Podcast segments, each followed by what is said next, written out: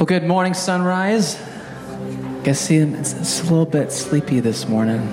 well, I did hear actually that the coffee wasn't quite done yet, so maybe that's maybe that's why you guys don't have your coffee in yet. But it will be done for break time. So if you were looking for it and it wasn't there, it will be there during um, the greeting time this morning. So anyway, it is good to be here to worship with you sing with you and to hear God's word today. Why don't you guys go and stand? We're going to start this morning a song called "Take You at Your Word." We're gonna um, we read in God's in His Scripture that His Word is a lamp unto our feet, light into our path that guides us. It's our, our firm foundation we can stand upon. Um, so we're gonna proclaim that this morning. Um, his promises. Let's sing about um, the promises that we can stand on in Scripture. Let's sing.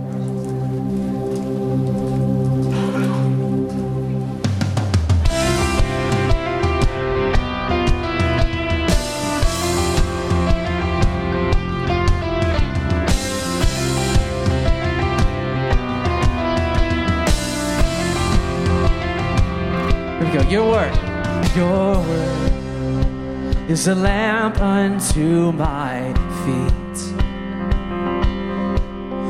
Your way is the only way for me.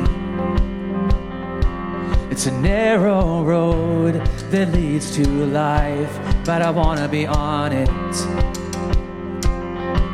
It's a narrow road, but the mercy's wide. Cause you're good on your promise. Here we go. Take you at your word. If you said it, I believe it. I've seen how good it works. If you start it, you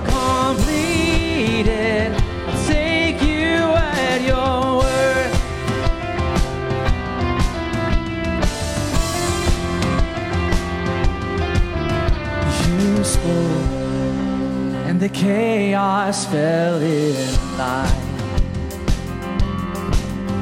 I know, cause I've seen it in my life. It's a narrow road that leads to life, but I wanna be on it. Oh, it's a narrow road, but the tide is high. But you parted the waters.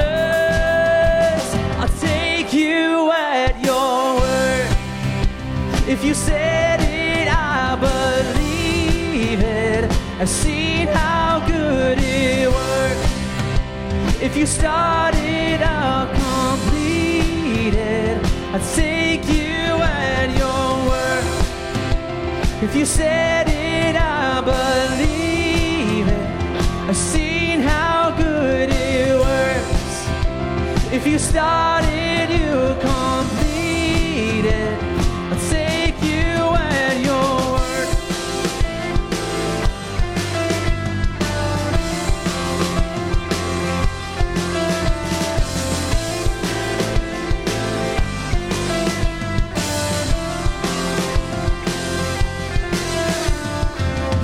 Said your love would never give up.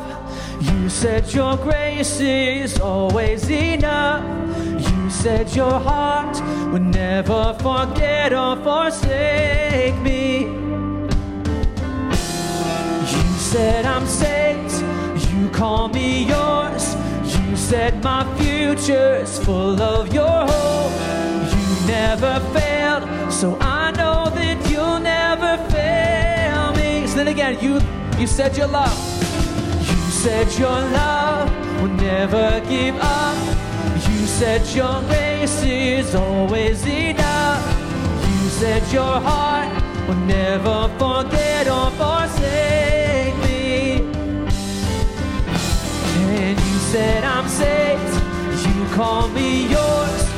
You said my future's full of your hope. You never fail, so I know that you'll never fail me. I take you at your word.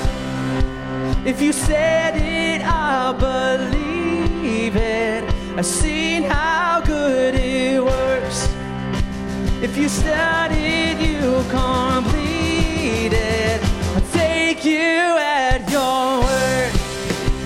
If you said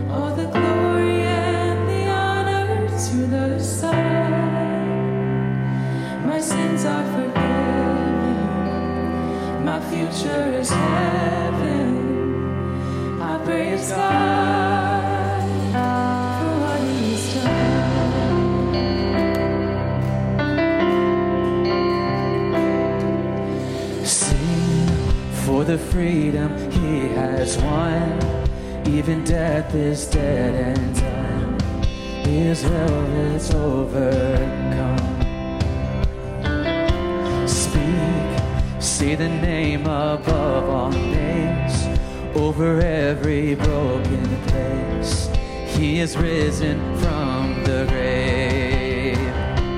What he's done, what he's done. All the glory and the honor to the Son. My sins are forgiven.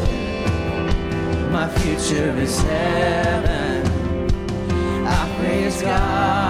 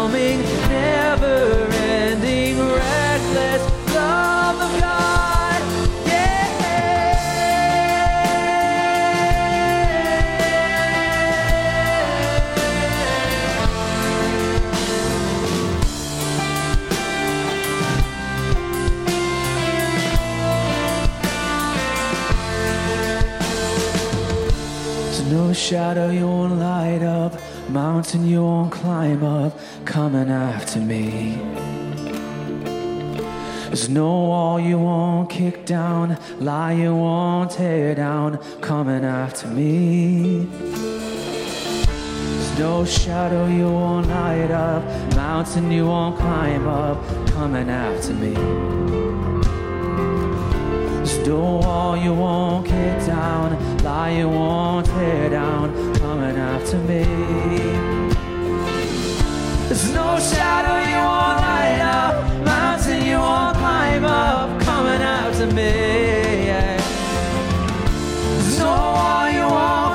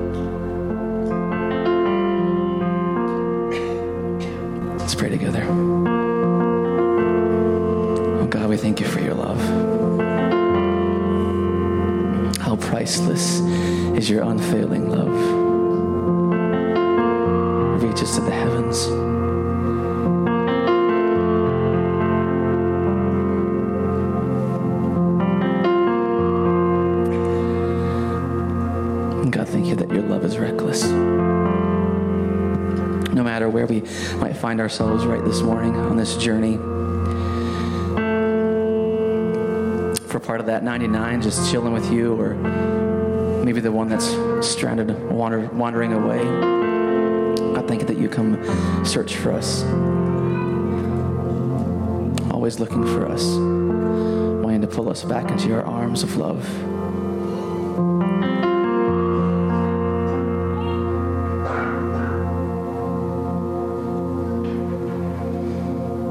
God, just pour out that love this morning. Help us to receive it.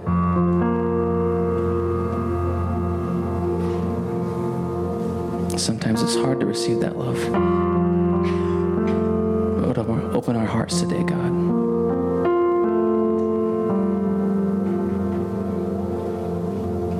We love you, Jesus. In name we pray.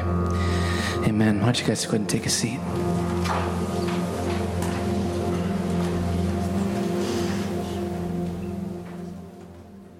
Good morning. Oh, they know I sometimes talk quietly, so they turned it up really high. Good morning. There, now I, I, don't think I hurt your ears quite so much. Um, my name is Carissa, and I am just excited that we get to spend this morning together. And I'm happy to welcome you here to Sunrise and join us um, on this wintry, springy, back and forth, yo-yo kind of morning. Um, I know I was, I'm a teacher and I was telling my students yesterday, like, or on Friday, we're doing our last little bit of some wintry things and then maybe winter will be done and we'll move on to spring. So I don't know. I don't think I'm the only one who's hoping for sunshine. Okay, it's been really nice. Um, well, I uh, just want to welcome everyone, not only for being here, but especially if this is your first time visiting this morning. We're just glad that you came to uh, check us out and spend the morning with us. Um, we want to help you feel comfortable and at ease, and also help you to get to know us a little bit better. So, a little bit later here in just a minute, we're going to spend some time greeting each other, getting the coffee all the good things. And we would just encourage you to stop by the Connect table then or at the end of the service. And we've got a little gift for you to thank you for spending your morning with us. Um, and also, you can fill out a Connect card and we'll send you something in the mail as well. If you are visiting online for the first time, then there's probably already a link in the comments that has that information and will take you to our website with more announcements, which I just want to highlight a few right now. Um, first up, Dan mentioned this last week, but Remember Niger is an organization that Sunrise has partnered with for quite a long time. Um, and we have a number of people in the church that sponsor children in Niger, one of the poorest countries that there is, and just helping these kids get connected, be able to come to school, have meals, um, and be served with the love of Jesus. And Remember Niger has a campaign that they're really excited about going on for the season of Lent, where they're looking for 40 new sponsors for 40 children. And if that's something that is just sparking your curiosity and you're feeling a little tug, we just encourage you to um, check that out for more information and a way that you can really change a child's life and a whole family's life. Um, and there's more information in the weekly email or in the app that you can find out more. Uh, this Wednesday, we are going to have a pizza and game night here at the church. We've done this several times, and it's always Number one, one night that you don't have to cook. So uh, we were talking about it, and I was thinking about the week and thought, man, Wednesday is taken care of. We don't have to cook anything. So come on out. Um, excuse me, you get some free pizza, but also can just get to know people and play some games and have fun. So if you know that you're planning on attending, we would love it if you would uh, give us a heads up. You can email Dan at sunrisemin.org just so we can make sure we have enough pizza. But if plans change and all of a sudden you spontaneously end up able to come, just show up. We will have more than enough food and we'd love to see you there. That's at 6 p.m. this Wednesday. We are getting close to spring. Easter is just, what, five weeks away. And so, starting next Sunday, we are going to begin collecting Easter eggs and candy for a big Easter egg hunt that will take place after the service on Easter, which is the end of March this month and not into April. So, I know the Easter candy has been in stores since like after Christmas. I don't know. It came out really early. So grab some candy or some eggs and uh, feel free to bring that to church anytime in the next several weeks to come. Right now, we are about to move into a transition time where, as I said, you can get yourself some coffee. No donuts quite yet. You have to wait a little bit for those. But get a refill on coffee, say hello to some people around you. We also are going to be uh, sending kids back for their Sunrise Kids time, um, where they're going to be learning and growing in their own way. And I'll just give one more um, reminder. One of the other ways that we worship here at Sunrise is through giving. And so as you pass through, if you head out to the lobby, we have a box there where you can place um, any of your offerings. You can also give online and uh, drop a check in however you would like, but that's one of the ways that we worship together as well. So take a moment, say hello, get some coffee, and we'll see you back here soon. Well, good morning. My name is Brittany. For those of you who don't know me, I am a friend of Pastor Dennis. He um, hired me at Bella Vista Church, where you stole him from us. Just kidding. Um, and so that's my connection to your church. Dennis uh, hired me there while I was still finishing my master's at the seminary, while I was getting my MDiv, and since then I've also completed a certification in spiritual direction. I am currently employed primarily asking God why I'm in the job I'm in, um, and I'm not currently at Bella Vista Church because my work there was complete. Um, but that's a little bit about me. Uh, another fun fact that I don't know, people find out about me eventually is that in the gap years between when I finished high school and when I went to college, my family and I owned a coffee shop in Indiana. So we went through the rigorous and difficult and painful process of taste testing all of the chocolate sauces for the best mocha and all of the coffee syrups for the best hazelnut latte and all of the smoothies to make Warsaw's best fruit smoothies, let me tell you. And, um, brought in a staff and trained a staff. And I, as a not old enough human being, wrote an employee manual and we did the whole like soft launch and big grand opening. And it was quite a season and a lot of fun. Um, so that's a little bit about me. This morning we're jumping in it's a good thing that thing locks closed. I'm going to knock it over. We're jumping into a sermon. Um, Dennis called me and said, Do you want to preach on Sabbath as formation? And I said, Those are two of my favorite words. Yes, please. And so that's where we're going this morning. I know you've been in a series on Sabbath. For those of you, though, who have been on vacation for a few weeks or this is your first time, what is Sabbath and what is formation? Sabbath is typically understood as like a 24 hour break where we step away from work, we rest, we worship. It's grounded in trust, it's grounded in hope, it's grounded in faith. I like to think of Sabbath as a day where I avoid the shoulds. So I avoid the chores, I avoid the, the work, my laptop stays closed.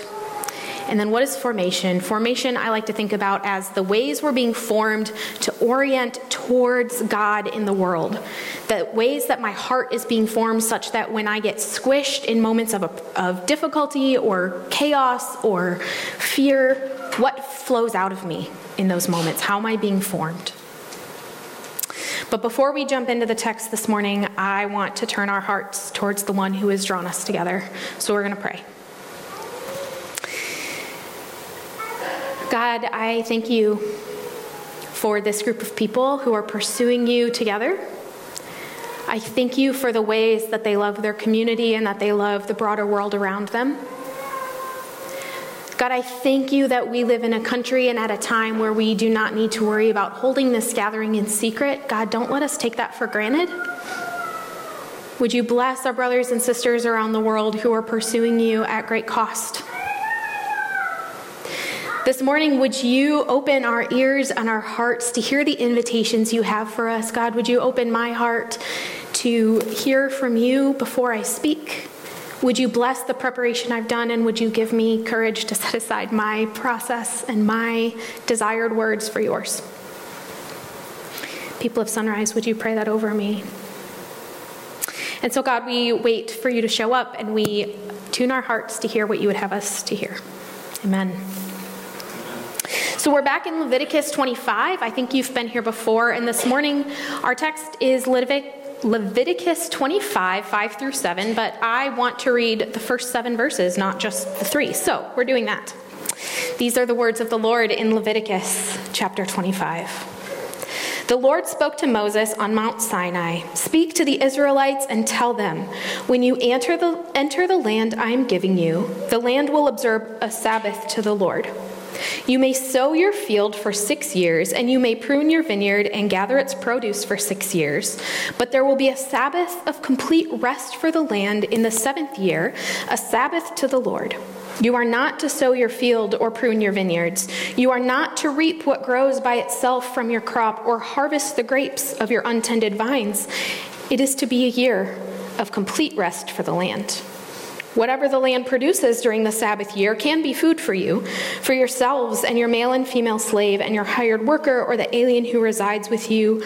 All of its growth may serve as food for your livestock and the wild animals in your land. These are the words of the Lord. So, this text. First of all, it was bugging me, so in case you had your really close listening ears on and got as confused as I did, what do you mean you can't harvest the fields, but you can eat of the land? Because that bothered me. Uh, so, according to the commentaries I had to seek out at Baker Bookhouse, because I do not own any commentaries on Leviticus, the difference is you may not go through and systematically harvest and put into barns, but you may walk and take what you need for the day. It's kind of like manna. You may not go out and gather all that you need for all of the next week, but you may go out and take what you need for today. So, in case you're getting hung up on that like I was, that's what the difference is in the text. But where is this instruction in the story of how God has worked in the world? Where do we find this portion of the text?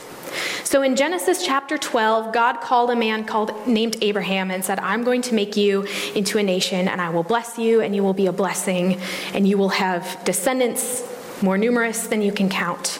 And then Abraham bore Isaac, and Isaac bore Jacob, and Jacob bore Joseph. And Joseph is the guy whose brothers sold him into slavery and shipped him off to Egypt. He was put in jail, but he rose in honor and in power. And then he interpreted a dream and said there will be seven years of plenty, followed by seven years of, of famine. And so then Pharaoh put him over that project and he stored up food. And then his brothers and dad ended up coming, or his brothers ended up coming to buy food. And there was like a whole thing between Joseph and his brothers. And eventually, Jacob and the brothers all moved to where Joseph was in Egypt so that they would have food in the seven years of famine. And that was Abraham's whole descendants moved to Egypt. Then in that place, they became not just a family, but a nation. But then time passed and rulers changed, and somebody eventually said, Hey, who are these guys just living here, prospering off of us? They're going to serve us now. And so the people of Israel became slaves in Egypt. Then eventually, God raised up Moses and Aaron, and through Moses, God freed the people out of Egypt. And they head out through the Red Sea and towards Sinai. And they get to Sinai and they're given the Ten Commandments, and God says, These are the instructions for what it means to be my people. And there's a covenant ceremony where the people and God say, This is, this is the kind of God I am, and these are the kind of people you are, and this is how we move forward. And then the people build a golden calf because Moses is talking to God, and they're like, well, we need a God. And so they build one, and there's a whole kerfuffle that if you've been in church long, you've heard this story. And then Moses and God keep talking, and then the tabernacle is built according to God's plans, and the priesthood is established. And God gives Moses more instructions, and the employee handbook for what it means to be the people of Israel has been written and they're heading out from Mount Sinai soon, and they're heading to the promised land. And God says, This is our soft launch of the people of Israel, and this is what it's going to look like by the time you get there. Start practicing the ways that you will be my people. Start practicing the ways that you engage with each other. Start practicing the ways that you engage with me. And this is what it will be to be my people. The beginning of the formation of a people. That's where I find this text. So, this text is situated where God is saying, I want you to start practicing these things to become a certain kind of people. It's almost like at Mount Sinai, God is saying, I know you. I know what will happen in your heart, so we're going to build practices. I wonder if this is part of what was happening with the whole manna thing when God said, I know you. I know that your hearts will be to gather up as much as you can because you're going to fear that I won't provide, but don't do it. It'll get gross. And how many times do you think somebody gathered up more than what they were supposed to for the day and it was really nasty the next day? I would bet about five times, right? And so, about the time you get in the habit of don't take too much, then God's like, hey, today take twice as much because there won't be any tomorrow. I actually started thinking about this this week. I wonder how many people were super hungry that first Sabbath day when they had not gathered twice as much the day before because five times they had and it was gross and moldy and maggoty. And God's like, hey, I'm the God even of the mold and the maggots. Trust me. Sabbath, where we set aside, where we don't do the typical things that we engage in to provide for ourselves, is scary. Will there be enough? Will God catch me? And God's saying, Trust me. Trust the kind of God I am. Start building the kind of muscles that will give you the strength to do the things that orient you towards me. And when you get to the land, you'll be farmers and you'll be dependent on the rain and the sun, but you're still going to have a Sabbath once a week. Trust me. If the rain comes all day Friday, you still don't go work the, the field on Saturday. Trust me. There will be enough time, there will be enough food, there will be enough help. Trust me. And I know you're worried about feeding your family if you take a whole year off, but trust me right? So in this passage, God's saying you're going to take a whole year, not just the one day out of every seven, but you're also going to take one year out of every seven. And the next passage, by the way, goes on to say you're also going to take another year out of all the seven years. So on the seventh seven year, there's a whole other thing that goes on of rest and Sabbath to the Lord. As we're thinking about spiritual formation and Sabbath, I wonder what it would do to a nation when once every seven years, the people who are the landowners and who have the slaves and the servants are in the same fields as their servants and slaves, gathering just enough. And when every seven years, all of the things are reset to say, this person that worked for me last year, now we're next to each other in the field, gathering just enough grapes for today. How will that change our primary orientation towards each other, towards plenty or towards lack? How would that change what we think about gathering up enough and storing it away and depending more on our bank accounts than on God to provide for us? How will it change our orientation towards climbing the ladders of enough, even at the expense of somebody else, if once every seven years we're all on a level playing field? And the guy that I hired last year now is telling me where the better apple harvest is. So, Dennis asked a spiritual director to talk about Sabbath and formation. So, you're going to hear a lot more this morning from spiritual director Brittany than preacher Brittany. Sorry, not sorry. He also, I, I quote him word for word, said, Do what you want. So, here we are. It's going to be a different kind of a morning. But as I was thinking about what it would have looked like for Israel right? And if we imagine they leave Sinai, they've been given their employee handbook, they've started their soft launch of practicing what it will be to be this nation, and they head towards the land. If they had never if they had never disobeyed God and had moved right into the land, and now we've been here for 27 years, and you have a nine or 10 year old kid, and you're heading into another Sabbath year, I've met nine and 10 year old kids. They're going to understand that our food and our family, family's livelihood comes from farming. So this is the first time that they're heading into a year of saying, we're not, we're not working next year. What does that mean for us? Can you imagine how it would form a kid's soul and a community's soul when mom and dad and grandpa and uncle and neighbor can all say, hey, we've been here before? We've done this time and time again, and God has provided. Can you imagine how a whole group of people start to engage this season of fear differently? Is it still scary? Absolutely. Or even if it's the first of these seven years after they did meander in the desert for 40 years, and I actually don't know if they ever did a Sabbath year. But we're imagining now that they've meandered in the desert for 40 years and they've been in the land for six and they're heading in to the first Sabbath year where they're not allowed to plant and to harvest. They're not allowed to work the fields. And they're sitting around the campfire and they're talking about how scary this idea is.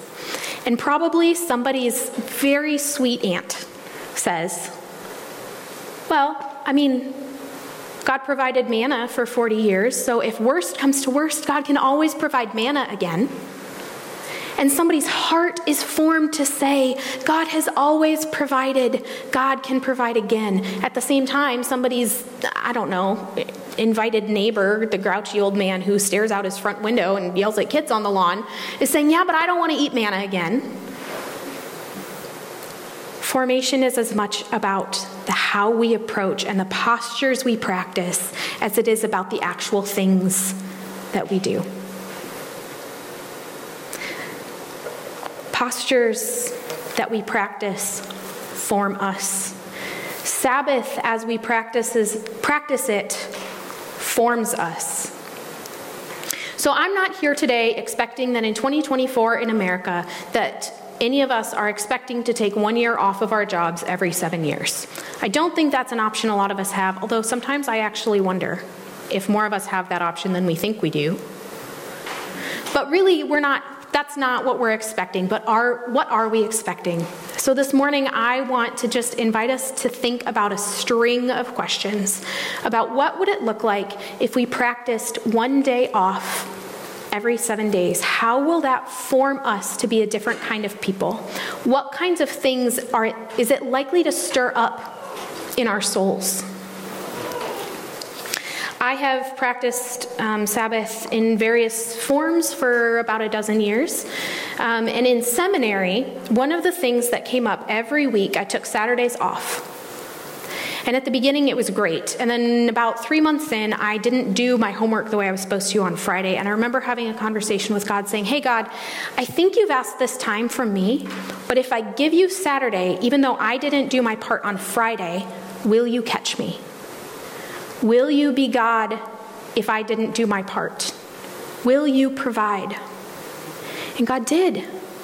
But then a couple weeks later, I was back in the same place and I say, Hey, God, I messed up again. Will you still be God? And God caught me again. And then pretty soon it was every week. And then I'm like, Hey, God, will you catch me a sixth week in a row? And then pretty soon it was, Hey, God, I've been messing up every week for a year. Will you still catch me? And then it was, Hey, God, I didn't do my part, but you've caught me every week for two, for two years. I think you might catch me again. And then it was, God, at what point are you going to get tired of catching me?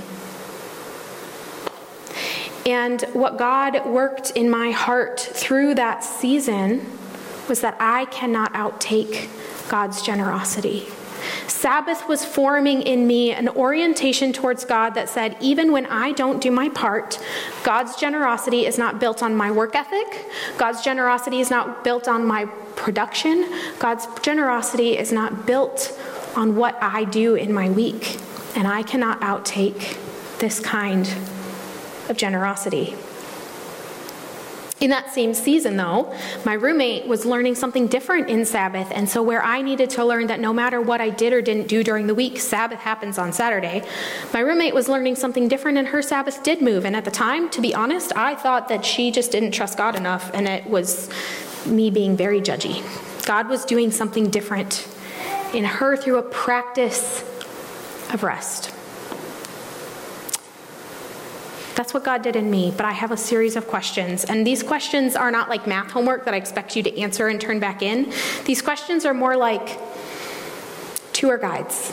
As we head into thought experiments about what might God be inviting us to practice, what might God be looking to form in our hearts, these questions are just invitations to have a conversation with God, to, to listen to the Spirit who is active in our hearts, to say, Where might you be drawing me? So, for the rest of our morning, it's going to be more contemplative than informative. Most of us are not formed through information, but through practice, through posture.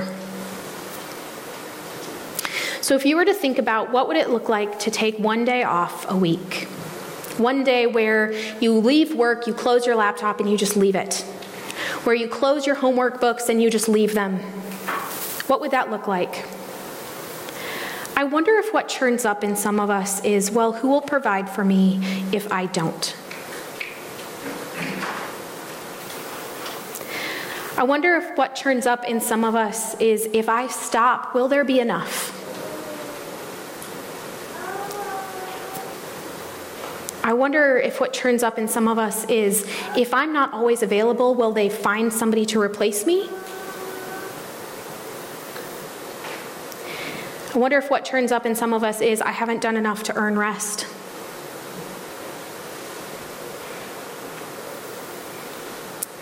For those of us who are unable to take a break, to, in, to step into God's invitation to rest, I wonder if we think that we're only valuable if we're producing.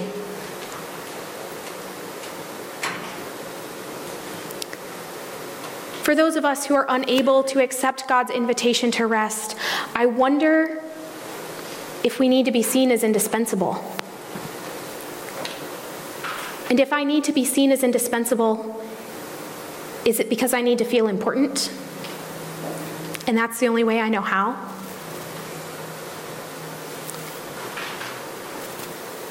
Is it because I need to feel like somehow I'm saving this situation and I actually want to feel like a savior.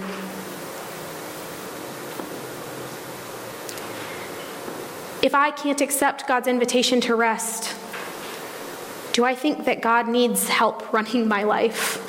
That God can't handle it without my help for 24 hours?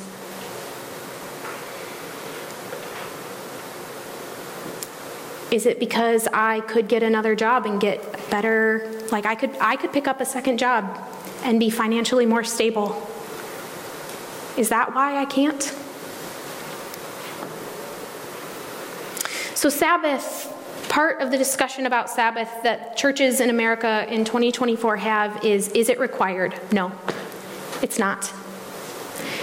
It is a gift that God offers us. The concept of rest and stepping into rest is something God invites us into because of what it forms in our hearts.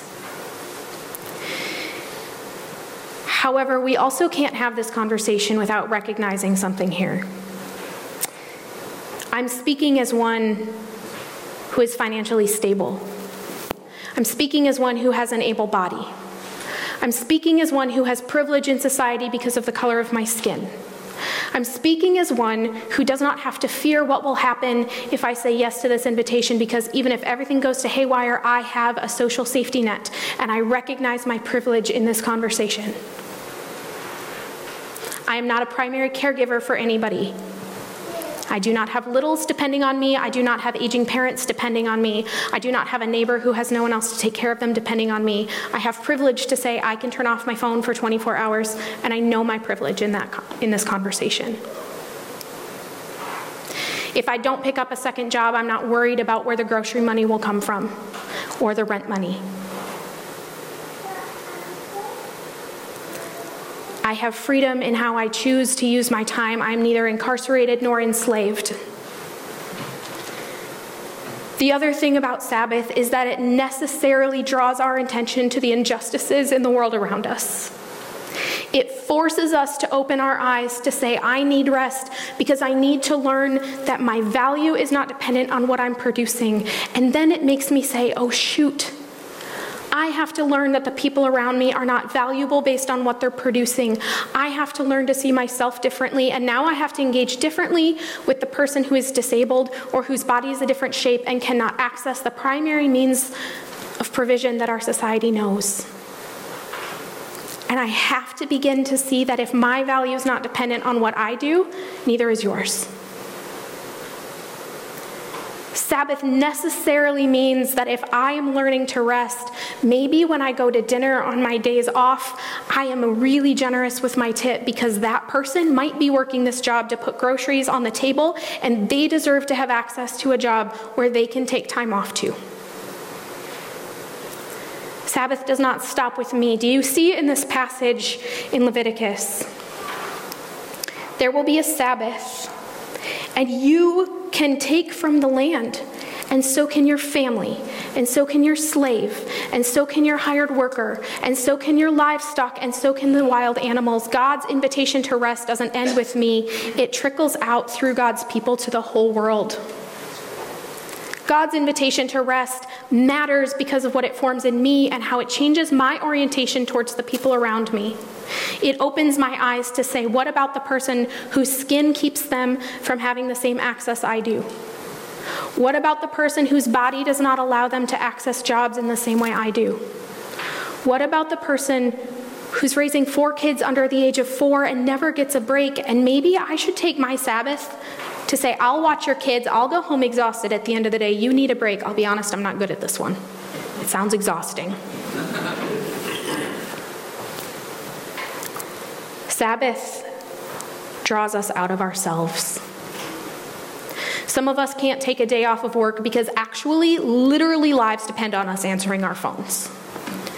So, my question for you is if that's you, what practice can you engage to teach your soul that the people around you have a Savior named Jesus? It's not you. If your job is literally saving lives, how are you teaching your soul that you are not their Savior, even though your work matters? If you actually can't take a rest because of economic reasons or because of caregiving reasons, what are you doing to teach your soul about rest and about God's invitations in rest?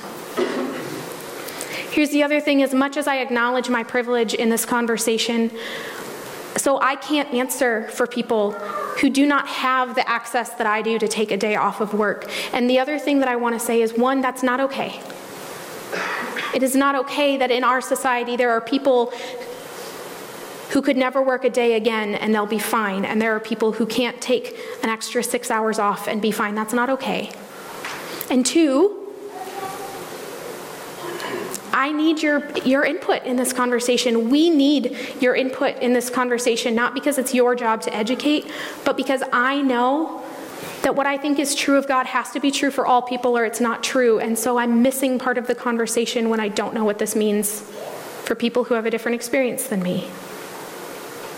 And two, three, my prayer is that if you actually cannot take a Sabbath, that God will show up to be your rest in ways that I cannot imagine. That is my prayer over you. As we think about Sabbath as a thing that forms us. N.T. Wright said that the primary thing that people are made to do is reflect God's love to the world and reflect the world's worship and prayer back to God. Sabbath is about invitations to rest, to hope, to worship, to love those around us Sometimes the work of Sabbath is to lament that the world is not how it's supposed to be. Sometimes the work of Sabbath is to fight for someone else to have the access I have. But the work that is always true of Sabbath is to remind my heart that God is a God of provision. God is the God who is the Savior and I'm not. God is a God who continues to give when I don't deserve it. God is a God who raised Jesus from the dead, even though that looked impossible, and who chose to save me and love me, even though I had no reason to earn it.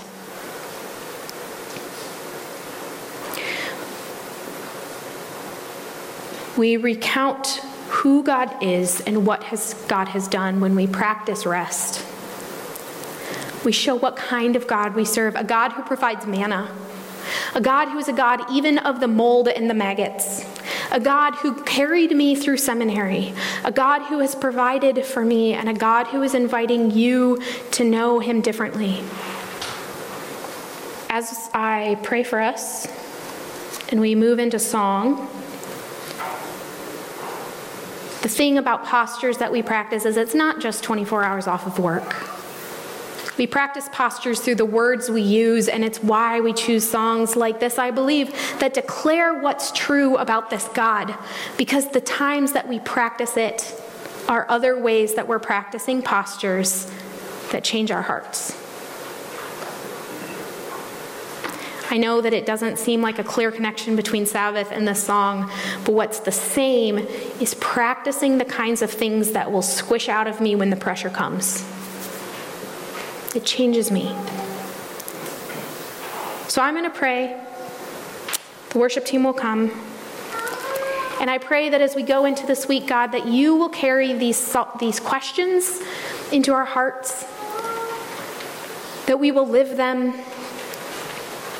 that God, as your spirit is stirring in people, that we will notice what makes us afraid. We will notice what makes us hopeful. We will notice the difference between shame and condemnation and conviction.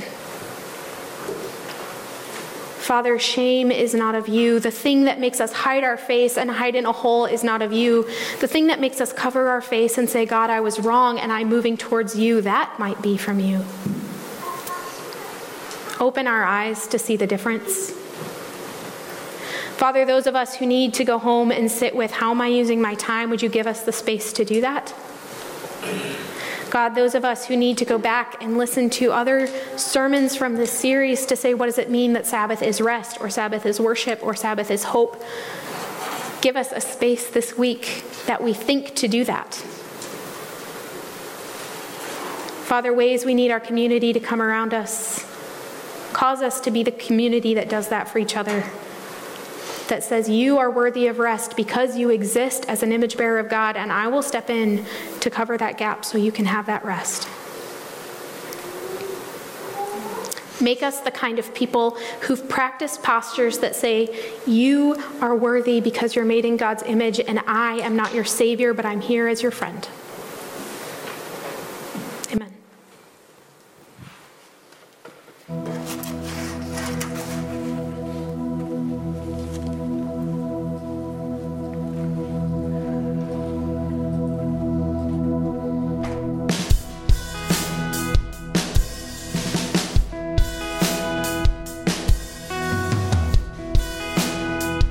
Go ahead and stand together.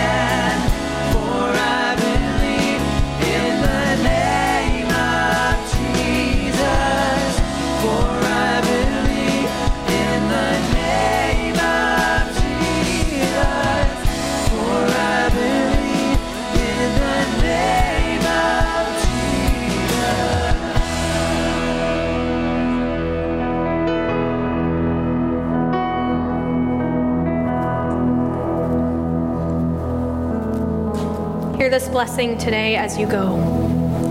May your soul find rest from its churning, and in the stillness, may you notice God's face turned towards you. May you go from this place with questions asking to be lived rather than answered. May you find sunshine and laughter. May you find yourself completely unneeded this week, and may that moment draw your heart towards your belovedness and not towards despair. May God's love for you shine like a glitter trail left for you to follow through your week. If you cannot take a day off, may you find an hour where you sit, not wasting time, but being filled by the God who loves you. May you find unexpected chocolate, boundless hope, persistent joy, fresh bread, and a sense of being kept by an always loving and generous God. Go in peace.